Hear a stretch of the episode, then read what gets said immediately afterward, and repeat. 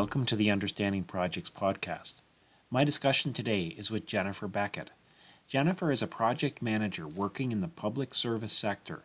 Her background in sociology and project management and her passion for public service has positioned her to work on projects in community housing, homelessness, COVID emergency response, immigration and settlement, and many other worthwhile endeavors. She has a special interest in the connections between community organizations and governing systems and their impact on the lived experience of citizens. Our discussion today is on the topic of power and influence.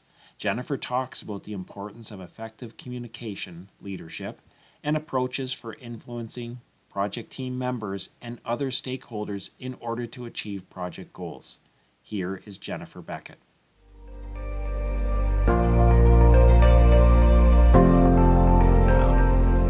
So, what do you think makes for an effective leader during projects?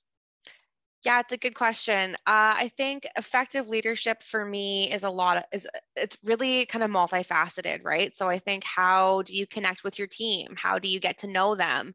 Um, you know, do people want to follow you? Do people want to like you?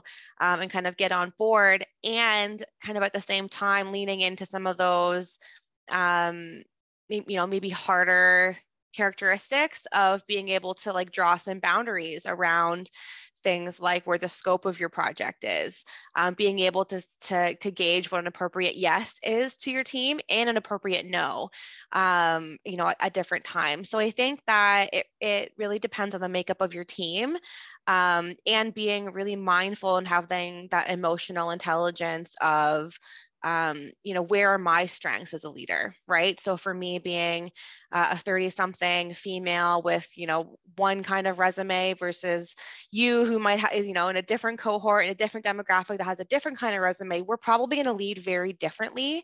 Right. And might be equally effective, right? Depending on how we come at it. I'm probably not going to use the same exact style you would, um, but that doesn't make one way necessarily better than the other. Yeah. No, I think that's a really good point. And I've often, you know, the danger of of looking at someone that you see as as being a great leader and then trying to completely copy and emulate them. Like you can certainly learn things, but if you try to be that person, it can come across like it works because they are them and you are you. So you have to find out what that what that is. What what yeah. what is it about you that makes that that makes for a good leader? Yeah, like I think some people have a certain kind of authority that they might just walk into a room and like command a room. Where, you know, for me, I tend to, you know, come into a room and I lean into like really co-creation and and leveraging skill sets and um I, I just think, yeah, it depends on what you bring to the table and not trying when you try to bring something to the table as a leader that you're not and that you can't effectively emulate from maybe some you know from one of to your point one of your mentors or someone you look up to um, it's really hard to sustain that through a project especially longer ones if it's not coming authentically to you. Yeah. And and that that when you when you mention that you know the person who comes into the room and we've all experienced this they you know the person comes in and, and all of a sudden they almost command your attention you you know heads you know people start listening and heads turn and so on versus there's other people that don't have that but they do it in different ways. And that that almost speaks to the the one of the key concepts um, of of power of power and influence. And um how do you how do you see that? Like what are what are the things that that project managers you know and managers in general need to think about that because if we're talking about project managers, a lot of times you don't have what's called le- positional or legitimate uh, uh, power or authority. You, you um, the people don't report to you. You're not the boss of them, so you can't use that. Um, what what do you do then in those situations? Yeah, I think I think a couple of different things come to mind for me here. So, one being having some perspective. So, being able to remove yourself a little bit from where you might see yourself in hierarchy. So, this is something in my role, um, in kind of my, you know, my regular nine to five project management role that I, I employ quite often. And I have a close relationship, for example, with senior leadership. So I work closely with directors, um, you know, com- the commissioner team, uh, management level, senior senior leaders, and um, i work really closely with you know more frontline staff so staff that are doing the work that have like that kind of hands-on expertise. And so being able to understand fully how to build relationships with folks at all different levels of the hierarchy of the organization you're working in and then being able to understand how they meld together where the friction is and you know where the opportunity is to build teamwork and to align folks to work towards the same project goal hopefully. So i think in building kind of a power um, or a, an influence with you know different levels of team when it comes to project management understanding what people's goals are uh, you know what motivates them what inspires them and at the end of the day like who they're responsible and accountable to um, will help you as a project manager and helps me regularly as a project manager think about okay i'm dealing with a stakeholder right now who is in senior leadership level and we're all trying to get to the same place but they're um, you know trying to address a political fire that's happening somewhere. And so how can i address the political fire with them say yes we we recognize this is a challenge and how do we solve this challenge or this conflict with the scope of our project to bring things back to where we think we're all going together? And kind of hold that in alignment hold that tension. Um, you know i think no matter what level of leadership or hierarchy someone is in in an organization everybody wants to feel like you're on their team and everybody wants to feel like you have their back um, and being able to listen and understand where they're coming from as you know not just a, a, person yes but also as their responsibility as a leader or a frontline staff person um, and lean into that and you know bring that back to the, the more narrow focused goal of the project. Um, for me i yeah. think that helps to build that influence over time and also helps people to trust you over time. Yeah what is it that you, you're right you're, you're trying to build that influence right? You're trying to you know you're you're working with them for some end. You know you you've got some problem that you need to have solved or you, we, we need to get something done by a certain point or there's something going on that we're trying to work together on something and and therefore want them to you know do what uh, either what the, what the the project goals are or what you see as the best solution in this case or together you you know collaborate on the best solution. What is it and you, you i think you described a few of them but just to go to sort of linger on that for a moment why would they listen to you? Like what what you know uh, not everybody listens to everyone right? We there are some That's people true. we listen to and there's some people we disregard. What are the things that the qualities that will will will will get them to be on your side or at least not dismiss what you say immediately you know um, what do you think? Yeah, there's a couple of things. I think from a soft skills kind of perspective, it's like, are you a good listener? Have you heard them? Are you making an effort to say, um, you know, yes, Dave, I hear you. I hear your challenges. Can you tell me more about that so I can have a bigger picture and how that fits in? You know, leaning on those soft skills of leadership that we talk about so often in project management. Um, you know, active listening, empathy, uh, emotional intelligence, those kinds of pieces. I think additionally to that, and in a more technical skill set sense, being able to back up your recommendations in your risk matrix, in your communications planning. Um, you know, how is this reflected in your scope? Why is the recommendation that you're making in alignment with the project goals and scope? Um, you know, what are the risks of doing an action? What are the risks of not taking an action? Um, and being able to lay that out for people, especially if they outrank you in an organization, to say, look, at the end of the day, you know, Dave, this is up to you what decision you're going to make. What I'm recommending is action A, because if you don't do it, this are, these are the risks you're going to possibly incur. If you do, these are the risks and the benefits as well. And so I think leaning on that documentation piece and really having a fulsome understanding of why like you know why those things matter. It's not just a checklist exercise to say yep we've identified risks here um, you know check mark never think about it again. Um, those are tools you can use as a project manager to help push your, your team forward not from a personal you know necessarily lens of i want this to happen as a project manager and so i'm going to recommend an action. It's like well no my job is to move the project forward. This is what you've told me your goals are and so this is how you're i'm going to be able to help get you there not just because i'm a good listener but also because i understand the full picture of action versus non-action in a certain you know instance. Yeah so there, there's two I think important sides that you were describing there. The one was the active listening, the empathy, the you know, being the honesty with them perhaps. And that one to me, if we think about the different sources of power, that one would be, I think, generally grouped in the the, the source of power called referent power, mm. or or might be refer. I'm not even sure if the pronouncing the pronunciation is is is uh, referent or referent, but in any sense, um, and just a, a, couple of things uh, on that. I've always found that source of power kind of a hard one to describe. That you almost have to just give examples, like we've just done. Well, it's active mm-hmm. listening, and it's this, and it's this, and it's this, and it, and it's it's it are it's those things that I think when you when you first gave the first example when you said you know that person that just commands the room they're heavy they're they're high in in in referent power. Um, just a, a, quick aside funny story.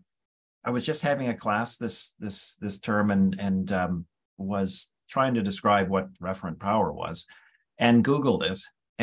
And and, uh, funny enough now this is completely unverified but I just thought it was a funny anecdote uh, somebody had the uh, whatever whoever the the writer was of this Google post had the idea that perhaps the original researchers uh, misspelled it and should be reverent power. So mm. that would be that would be a funny joke. We'd we'd have to talk to the people. It was that that theory was done. Would it be the of. first time that history, you know, yeah. some revision?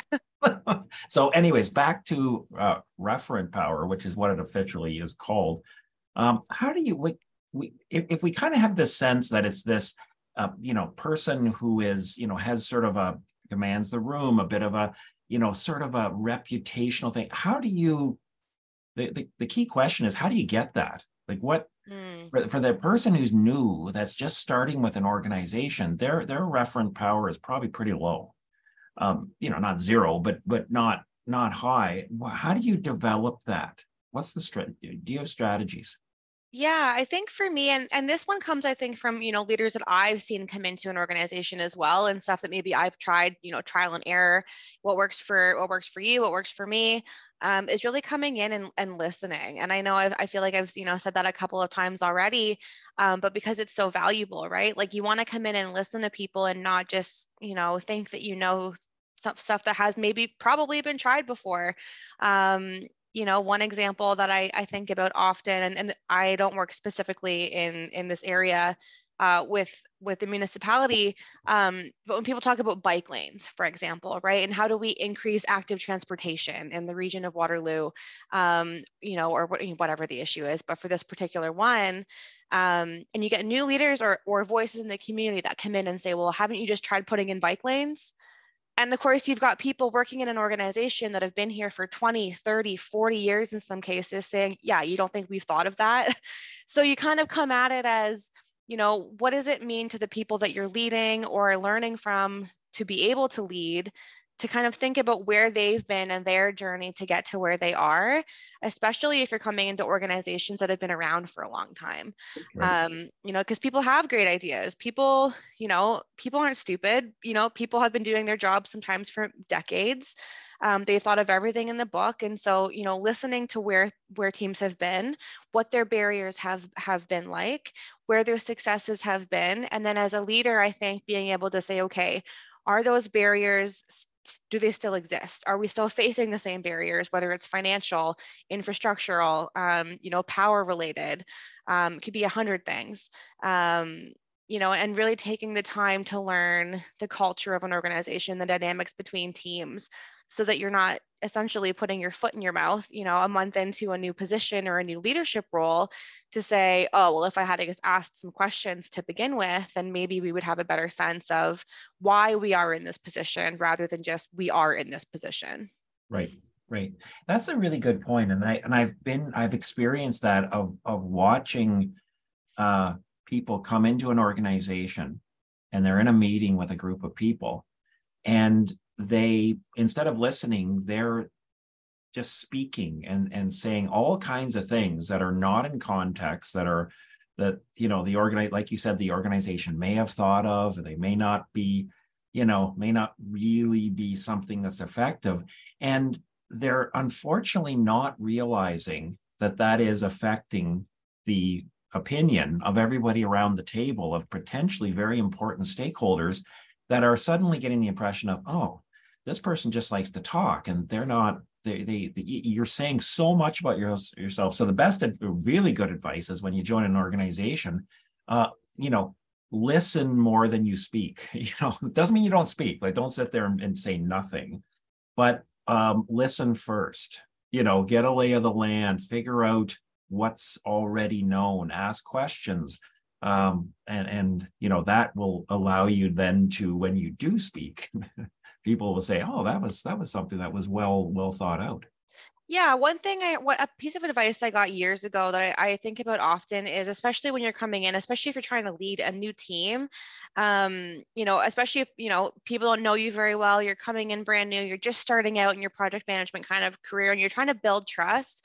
Um, is as much as possible be the last person to speak around the table, right? Because then you're having a chance to hear everyone's response, gauge the dynamics of the team because you're going to pick up on stuff right? You're going to you're going to be able to hear oh uh, you know jackie and chris don't get along very well um, and you can pick up pick up the tension maybe in the room or you know we've, we've been down this road people are tired people are frustrated with this one specific solution um, you know kind of understanding who is more quiet at the table and thoughtful right? Some just reading the room learning your team um, so that when you're responding you're not shutting people down too right? So if two people at a five at the table are, have spoken and then all of a sudden you as the new leader jump in and, and start to you know rally your ideas around and they're so you know your ideas are valuable too. But your job in that moment in the beginning is to figure out what is going on with everybody else um, and and encourage all voices hopefully to be heard at that table um, with yours going last so that you're responding to the team and not you know to one individual at a time if right. i agree with you out of the gate and you know make that known then someone else with a different idea may think oh well the new leader already agrees with dave so they might not voice a dissenting opinion which might really be brilliant too and right. so i think you can miss some opportunity if you jump in too soon and too boldly yes.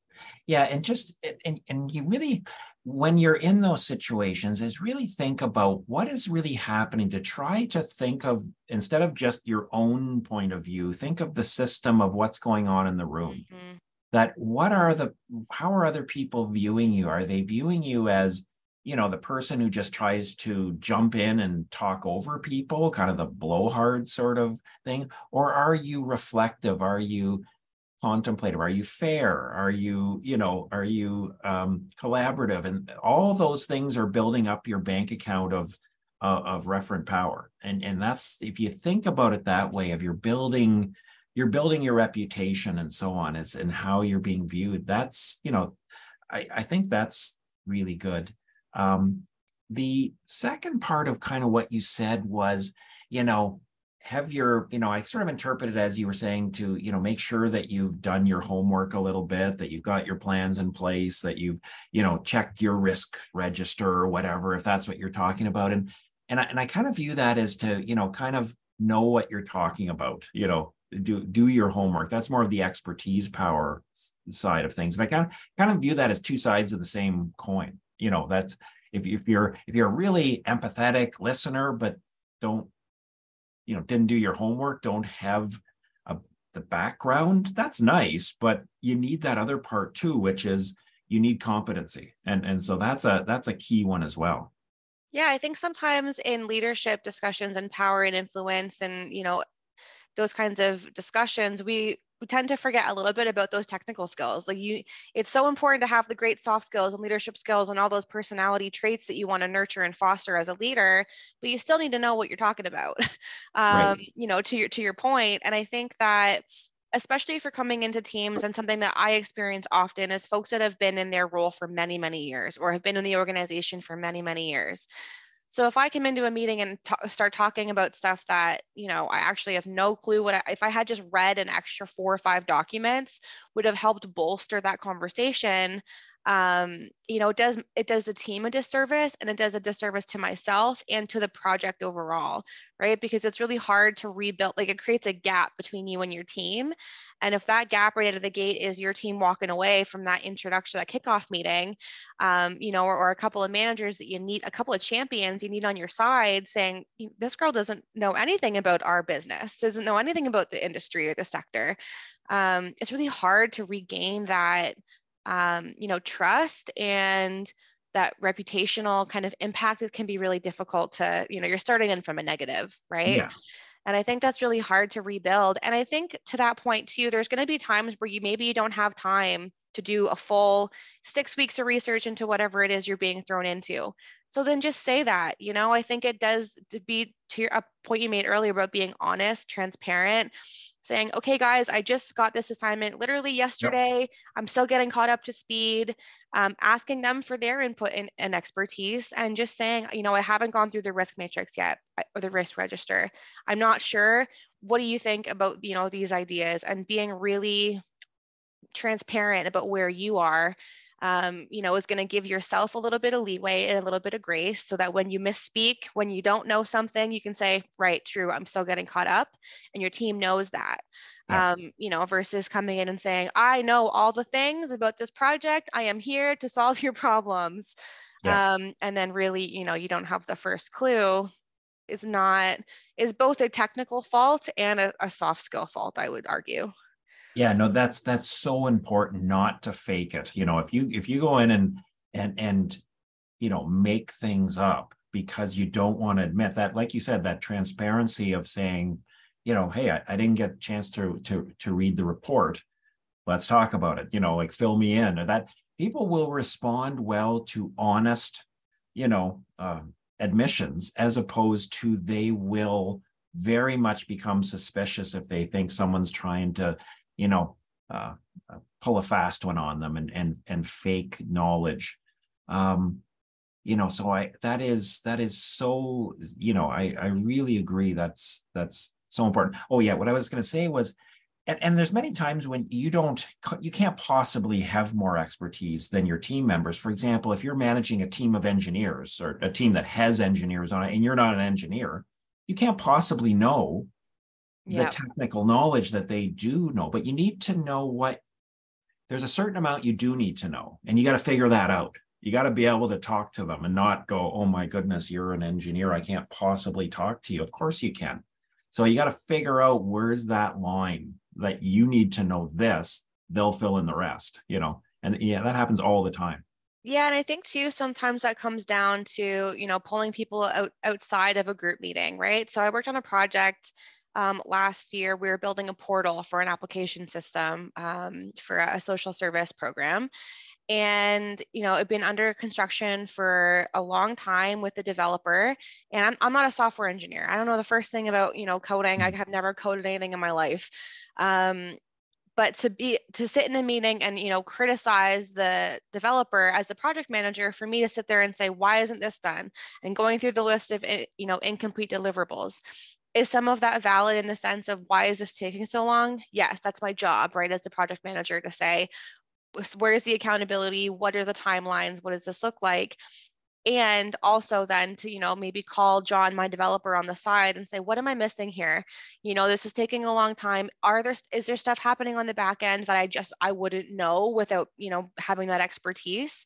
And a that builds your relationship with your stakeholder right? So it gives you a little bit of a different kind of back end channel of communication which is important when things get you know sticky and you're in the thick of things and um, you know there's money on the line or deliverables on the line or you've made promises to the public for example.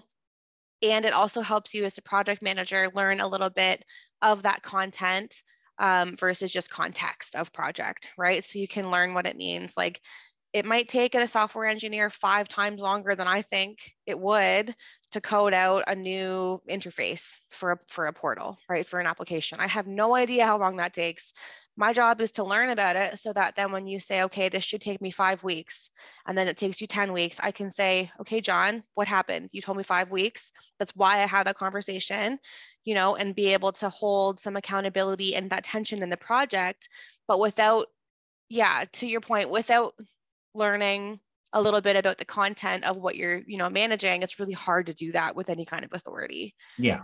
And, and what i've what i found too is if again if you built that relationship with the, the, the you know the highly technical resources on your team um, and if you there's a certain amount of confidence you need to be able to do this which is to say okay you know um, joe could you let's let's could you put put that in layperson's terms what is what is the yeah. if you can get them to translate and then you train then you can find that common that common terminology you know but a lot of times people new to to to this will just be sort of afraid of the terminology and not try to find a middle ground between between different areas yeah, which I think it can cause such a disservice and like unnecessary stress in a project, right? I think if you're transparent from the beginning as a project manager, like you're not going to always, and probably most times, depending on the structure that you're working within, be the expert on the team of what you're building or, you know, managing.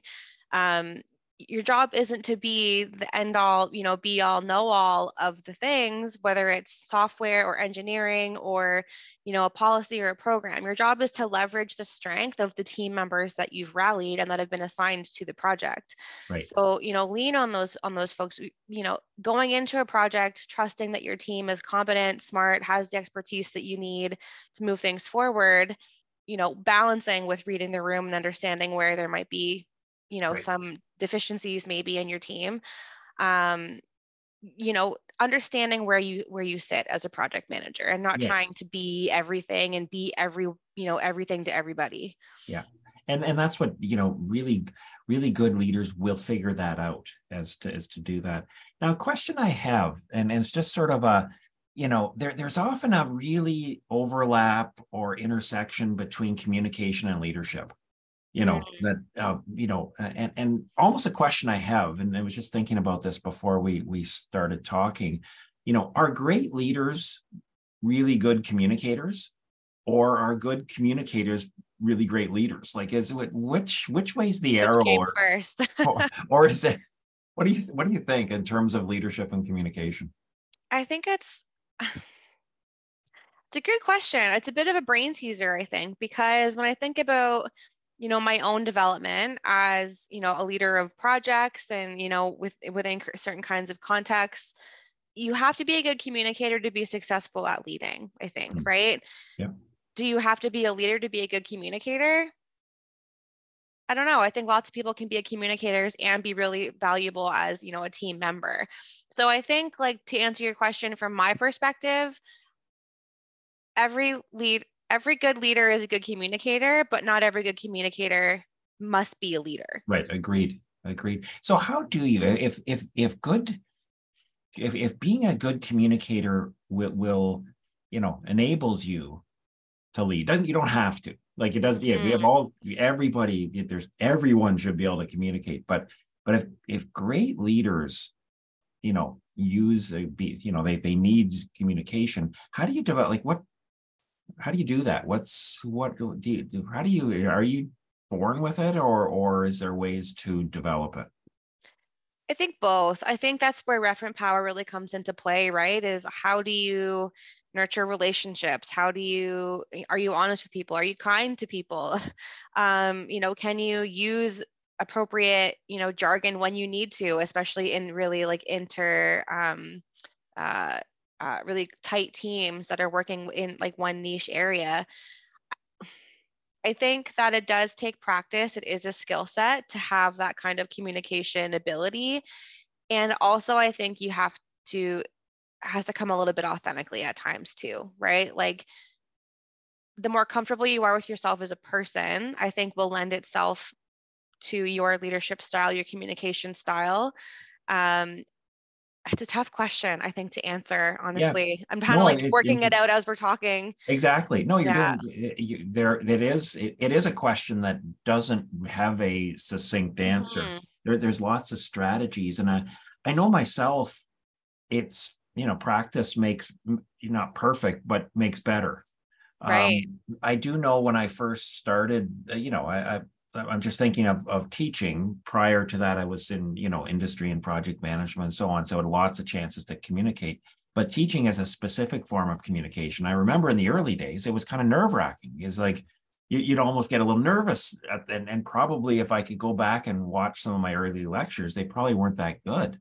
And they're and, probably but, great, Dave. well, they weren't as good but sure. um, but but they have certainly improved over time just by doing it like it right. just becoming comfortable and figuring out you know hey i'm not you know we we you know sometimes we and again it's being authentic we often think of that you know professor that was in dead poet society the robin williams you know we're not that we're not robin williams you know like right. you know we're who are we then and that's that's the key thing is to figure out who that is and and then leverage that talent. Yeah. I, and I think too, yeah, to your point, leveraging it, lean into it, be honest with yourself and show up, kind of bring yourself to your leadership role. Like one thing I talk about um, with my director quite often is I'm not really interested for me in managing the day to day ongoings of a team. I don't care about improving vacation time. I don't care about, you know, if you need a sick day, like, yeah, sure, great. I'm interested in doing the project management. Mm-hmm. And so that referent power, that ability to kind of influence without authority, like those pieces are what interest me. And so, what serves me well as a leader personally is to just acknowledge that, call a spade a spade, you know, not try to take on things in my portfolio that I'm going to drop the ball on knowingly going into it. Right. And that allows me space to really nurture those things that I'm I'm kind of already good at that I have interest in and that serve my projects well. Um, you know, there's lots of people that are really interested in doing the supervisory pieces in, in other people's work and that in, are interested in doing that and want to. So I am happy to let them do that. Um, it allows them to lead in a way that works for them that wouldn't work for me. Right. And so in an organization and a project team, you need all kinds of different leadership. I don't, I, for me, I don't see a ton of value necessarily in stepping into a place where I'm just not interested. And maybe later in my career where it makes sense to take a different step, sure. But if you're one of those people who, like me, just want to, you know, we have a goal, we're a team, we're working towards it. I don't need to be your boss in mm. order to make it happen. Perfect. Awesome. There's lots of space for people like that in project management and leadership just like there's lots of space for people that want to you know have a team of nine that you know report into them and that's great and that's awesome right. and there's lots of need for that too yeah no i agree i agree it's find out find out your interest and, I, and i've had points then in, in my career when i've gone there, there was major parts of my job that i just didn't like mm-hmm. you know and, and dreaded it and that's like that's a signal to maybe either you know learn why you don't like it and develop that or move into an area you do like do like. Just the the one thing you you you mentioned about um, you know working with your director that we, we talked a little bit before we started and the, the term managing up was was used mm-hmm. which is mm-hmm. really kind of related to this you know that we're talking about is is influencing managing up is really means you know influencing you know those higher than you in the organization you know and and, and it's almost from a personal managing up also, uh, often has a you know personal career development sort of sort of feel to it. Um so i'm, I'm just my i guess my my question is is how do you do this without the negative side? Is sometimes it's viewed by it can be viewed by others as oh you're just trying to be the you know the boss's pet or the, the teacher's pet and look they're just and and sometimes it can harm your relationships at at the at your level how do you navigate that have you run into that and and and um, you know for that because i agree managing up is really important but how do you do it yeah, it's a good question. I think it looks a little bit different for everyone. Again, kind of based on your social location. You know, again, for me, I'm a 30 something female in a, you know, with a certain resume in a certain kind of organization. For me, it's a couple a couple really key things one is keeping it very professional so you know not ever leaning too heavily into um, the personal side of why I'm making a recommendation. I might really believe strongly in what I'm recommending, and I, hopefully I do. Hopefully, I'm always taking on projects that I believe in, um, especially working in social services, you know, community impact, that kind of work. Um, but keeping that personal, the personality out of it to an extent, and and keeping things professional with those relationships with those that are you know outranking you, your bosses, their bosses sometimes. Um, and and that kind of interpersonal work um, in addition to that i think again to go back to some of the documentation pieces having everything that you're doing every recommendation you're making being well documented well supported by the legwork that you're doing managing upwards and having that kind of impact and being essentially an advisor to those that are outranking you in an organization means you have to put the legwork in. You got to do the work mm-hmm. to ha- make sure that your recommendation is well founded, that it has legs, um, you know, so that if they decide to fact check you and go around you and ask your staff, um, you know, is this true? Where is this data coming from? That it's well supported. You've got to know your stuff. Um, it's something that, you know, when you're well supported, you've been, you know, professional in your recommendations, you really know the impact and can see it from a bigger picture. It's hard to argue with that kind of fact and logic, right? Um, and a lot of people, as they climb the ladder in organizations, do so because they can look at fact and logic, hopefully. Right. Um, that's the hope I think that we all have in our leadership. So I think again, it goes back to the, what we've kind of themed throughout, maybe incidentally, that those soft skills are really important, but the technical ability and the strength behind it is what's going to give you that real influence at the end of the day without looking like you're being, you know, a teacher's pet or a yeah. leader's pet. Yeah, like it's it's a really interesting challenge, and it's one that you, people should really think about because you know organizations if if if you're just going to be that you know uh, boss's pet teacher's pet you're you're just the yes person then you're just oh yeah. you're, that was the greatest idea i've ever heard of course it, you're just being the yes person um, and organizations if you really look at it further they're they're that's not really ultimately what they want they want yeah. someone who's going to have ideas that critically thinks that provides recommendations but does it respectfully and isn't you know, giving the impression to their boss that, you know, you know, of course, why wouldn't you do this, dummy? Like they, it, it's done in a very tactful, uh, you know, uh, um, um, you know, a just respectful way. That again, using those interpersonal, you know, referent power skills and, and abilities that you have, you can then influence your your boss higher levels and and it's a win-win because things are going to be done maybe more effectively they also get a positive view of you when promotion time comes around or end mm-hmm. of year mm-hmm. raises and things like that it's all kind of works well together but it's an important thing is to view as managing up is not a bad thing it's actually a good thing It is a good really thing. work on. Yeah. Yeah and i think too being able to recognize you know to that critical thinking point of if my boss says to me hey can you vet this idea for me? Or can you look at this and kind of think about how it might impact you know the goals of what we're trying to achieve here?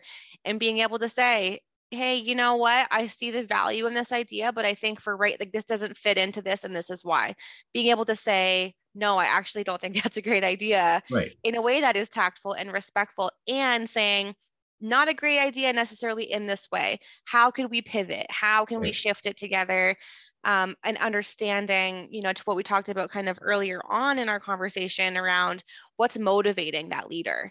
You know, what is it that they're being held accountable for in their individual role outside of maybe the project team and being able to pull in some of those pieces to a pivot, right? right? If you have to. Sometimes you can say, yes, that's a fabulous idea because it is one. Right. Other times you have to say, you know, respectfully, that's the worst idea I've ever heard in a way that, right. you know, build your, and hopefully you build a relationship with your leadership so you can say that honestly, respectfully, professionally, all those things.